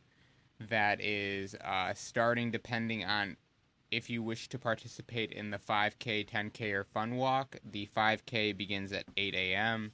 The Fun Walk takes place at 8:45 a.m. and the 10K is at 9:15 a.m. Uh, in the past, they've had thousands of runners lace up, and um, the 5K is going. The 5K and 10K take place. Uh, you start at the 10 mile road entrance to the park. You'll end up winding through the scenic streets of Huntington Woods surrounding the zoo. The walkers for the fun walk will have a course in the uh, zoo. Actually, kind of, they'll have one already planned out, and so you'll be able to see a lot of the award-winning animal habitats as well as stroll through the zoo. Uh, depending on which you'd like to take part in, it could be anywhere between twenty-five to forty-five dollars. If you partake in the 5K and 10K, it will be an $85 charge. Be sure to get down there uh, ahead of schedule because they will have 10 mile road closed uh, when the 5K and 10K runs begin. Okay. So what happens Monday night? Monday night football down in Detroit. Uh, Lions Jets. This is the home opener. This is the home opener, and uh, also that night will be the Tigers and the Houston Astros from Comerica Park. And who's supposed to be pitching that night? Justin Verlander. There you go. And where are we going to park the car? Uh, well, hopefully uh, somewhere close. I'll tell you, when you have two major events side by side, Hey, and when it's the Houston Astros and Verlander's pitching, you know, you might get even more people at that stadium. let alone the Lions getting theirs, I mean, you're talking about 100,000 people in and around the community, those that live there, those that are going to the sporting events, those that will sit in the restaurants and enjoy it That's on the assuming, big screen. and that's assuming there's not a concert. If there's a concert Oh, going yeah. on well, downtown, Monday night it's going to be it'll it's going to be wild. It's just, and let's hope the weather's great. I mean, we're indoors. We're going to the game, so Yeah. we're going to enjoy Supposed- 72 supposed- degrees. Supposed to be a nicer day for that, but there's one more event you might want to talk about today, though. Deli in the Alley down in uh, Wa- by Wayne saw State. that. Uh, very cool event for the uh, university community and everybody living around there in the city of Detroit. So Share, share with them a little more of what that's all about. it's kind of an it's an arts, music, uh, local festival for everybody to celebrate. Very earthy, hippie kind of. It's the 41st year down there for that, and uh, goes from 11 to 11 today. And a lot of fun, a lot of music acts down the alleys from the apartments, things of that nature. It's just a very cool and interesting thing to do, and if, with and that. for those of you that don't know what an alley is, it's something that goes between two streets in the back of houses. Just to remind you um, that you know times have changed, but we do still have alleys. There are a few left. There you yes. go. Okay, um, we have a few minutes left. We actually have uh, just a couple. So I want you to start thinking about something, and uh, this is something we all have to worry about, and that's hackers. You know, um, everything has to be updated today. So whether it's your phone, your computers, um, the hacker has an opportunity to hit you almost everywhere. So I've been doing these top 10 things going around the room for different things before you came in, David. Mhm. What's the number one item a hacker could hit? Identity. No, no. Give Ah. it to me as far as um, we know they can steal your identity, but I want it in hard goods. What can a hacker hit? Ethan. They could hit your money. No, no. I don't want to go that route. You're telling me what they're taking. What are they hitting, though? What are they going into? Computer. Oh, you're okay. Yeah. So where are we going? Computer. Okay. What else? Cell phones. What else? Any personal electronic device you have, basically. Yep. Your Amazon Alexas, your Google Homes, your smart TVs. Yeah, whatever it is, it can be. If it's got a screen, it can be hacked. Home security. Mm-hmm. So we can go into anything.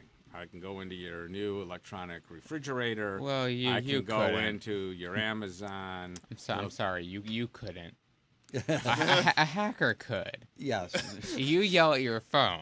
Yeah. So, I mean, Ooh, I, I don't think Wow, we have to worry clear. about you. Boy, this is a pretty tough crowd here. You know, I just. The boy speaks accurately. Uh, I tell you, you I think we just have to uh, be clear on this. All right, so the hacker can hit a lot of different things, including automobiles. Yep. Which is our, and we're very concerned about aircraft. People don't realize that. What do you think about a public Wi-Fi spot? Is it good to uh, leave our systems on and go to a public Wi-Fi? No. Not at all with that. Well, when we go into like the Paneras of the world, the Starbucks, it's public Wi-Fi, McDonald's, all these kind of places. Even the library is a public Wi-Fi. Um, so if we don't use public Wi-Fi, what do we use then to protect ourselves? Well, you can use your cellular data. Okay.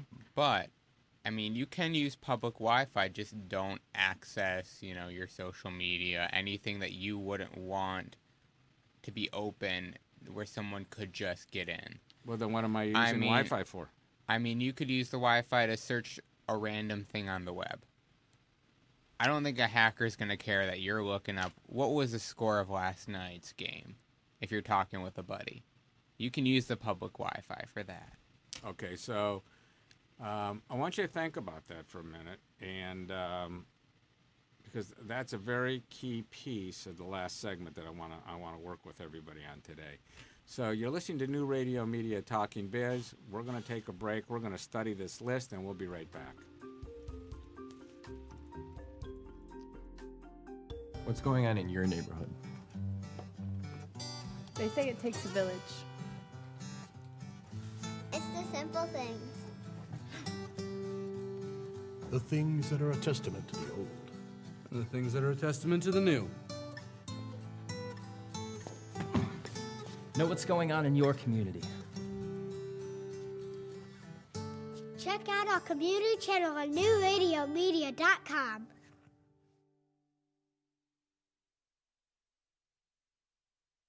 Hi, I'm Art, and we're the crew at Tuffy Walled Lake. We've been in Walled Lake for 20 years, and through our knowledgeable staff and customer satisfaction, we've become quite the cornerstone in our community and to our discerning customers statewide. We know how important your vehicle is to you, and we take pride in our impeccable, affordable service, and we're trying to get you back on the road as quickly and safely as we possibly can. Please stop in and see why everybody comes from all over to get their car serviced at 784 North Pontiac Trail in Walled Lake. Want to stay informed, entertained, and enlightened? Get connected and stay connected today to New Radio Media. The New Radio Media app is now available for download in the Apple and Google Play Store. Just search for NRM Streams for unlimited access to archived, live, new, exciting, and unique content. Welcome to Geektainment Weekly. All for free. Do it now. Stay connected.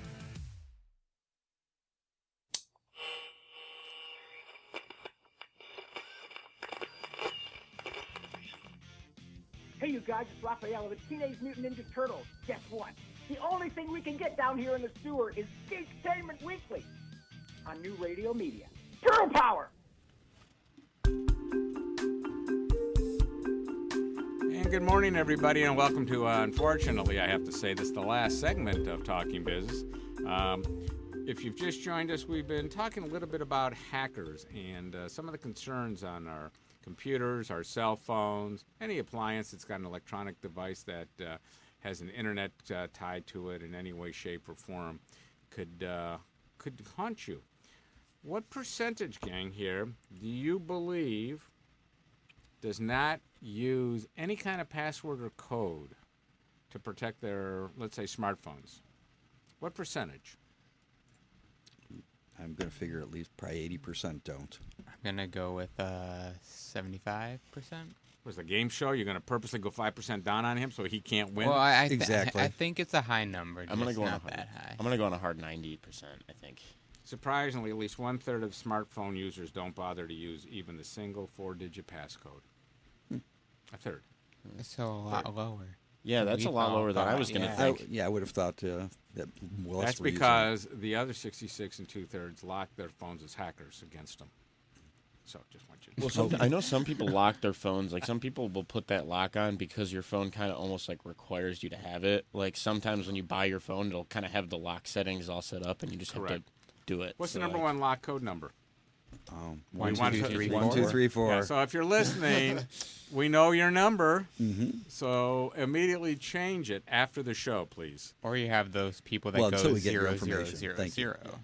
Zero zero zero zero. Yeah. Okay, so that's one of the big concerns. Now, what about firewalls? Firewalls are a positive thing to have? Can be, but also can affect the use of the computer. So it's a, it's a it's a mixed bag for firewalls, but necessary for most. It's a give and take, that's for sure. And I mean, depending on whose firewall you use, you know, you get different coverage, kind of like with, you know, uh, cellular providers. Some will be better coverage than others. All right, so uh, here's the thing that we're going to be doing in the future. We're going to be bringing in somebody from the uh, Federal Bureau of Investigation who's going to share with us a little bit about the hacking from the criminal side of the house. We're going to bring somebody in from the IT side, uh, from the consumer side, to share with us um, the con- consumer's perspective. And together, along with Paul and I, we're going to spend that hour really talking about all the challenges in the electronic world today, the ugliness of it, the positive pieces of it, so that our listeners at New Radio Media Talking Biz really get a solid understanding that as wonderful as the electronic devices can be, they can also be your nightmare in a matter of seconds. So watch for that. We'll let you know that on Facebook and LinkedIn and uh, everywhere else as we push that all out. You know, we have just a few minutes left, and I promised uh, Ethan a little sports moment. So here we go. The sports moment is the following Will Michigan get its glamour back? And I don't mean against Western Michigan University this weekend. Oh. I mean, yeah, the cupcake game. If they lose the cupcake, we're in trouble. Will they get Will their Harbaugh be gone if they lose the cupcake game? No, Well, No. no, Okay. not with four years left on the contract. No. It's a twenty million dollar heavy buyout. So Uh-huh. The bigger question is, will Michigan? Do you believe Michigan will win nine games this year? No. David. I actually think yes. Okay. Do you think they'll knock off Ohio State, Michigan State, and uh, Penn State? Penn State? No. I think the Ohio State game is probably a loss, but after watching Penn State against Appalachian State, there's no question Michigan can Those compete Mountaineers against them. are tough. They're Uh-huh. good. Yeah, they're a good team, but Penn State and Michigan State are winnable games. Okay. What do you think? I, I do not see Michigan winning nine games. I mean, there's 12 games on the year, and One you've already lost one. Yep. I don't see them winning against Ohio State. Mm-hmm.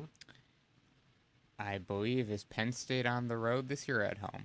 On the road in Happy Valley. I do not see them winning on the road. If it was at home, I could see it. Okay. On the road, I don't. All right. Where do you see Michigan State this year? Uh, you see them as a nine and three I, I need to see them this weekend. They looked bad this last week. I mean, I was expecting that Utah State game to be a lot more non-competitive, and it was way too close. If they don't show up today against Arizona State, I don't know what to think of their season.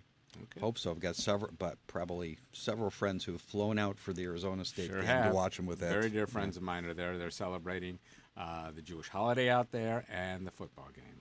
Herm Edwards' group looked great last weekend, so we'll we'll see. So okay, that's that's interesting. Um, you know, we talked baseball. You wanted to see the Tigers not be so competitive. They've been struggling. I I want them to have one of these top three picks, and of course they keep winning when they should be losing. I think that, I think they were tied with fifth for They- fifth or they- so. they- they've now Who- moved what- into six. You've been Ah. watching college baseball. You Yeah. were a student manager of Bowling Green State University baseball. Um, what pick would you like to see the Tigers take? What pick? Yeah, what I na- w- name? Give me a name of a player. I, I am thinking if they can get in the top three and these first two teams balk, there is a really great shortstop prospect out of high school. Supposed to be the next Derek Jeter. I've seen film on him. He looks incredibly amazing. Great glove, great power, great bat. But he has a really high baseball IQ as well.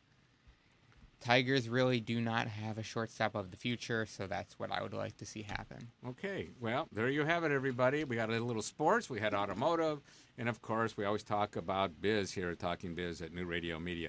So, for Paul, I want to thank Ethan as our co host today, Dave Koloff from Warner Insurance Brokerage stopping in, to Tony, to uh, Kelsey, Michael, and uh, Angel on the phones. I want to thank everybody for making this a great show today. Have a great week, and we'll see you next week.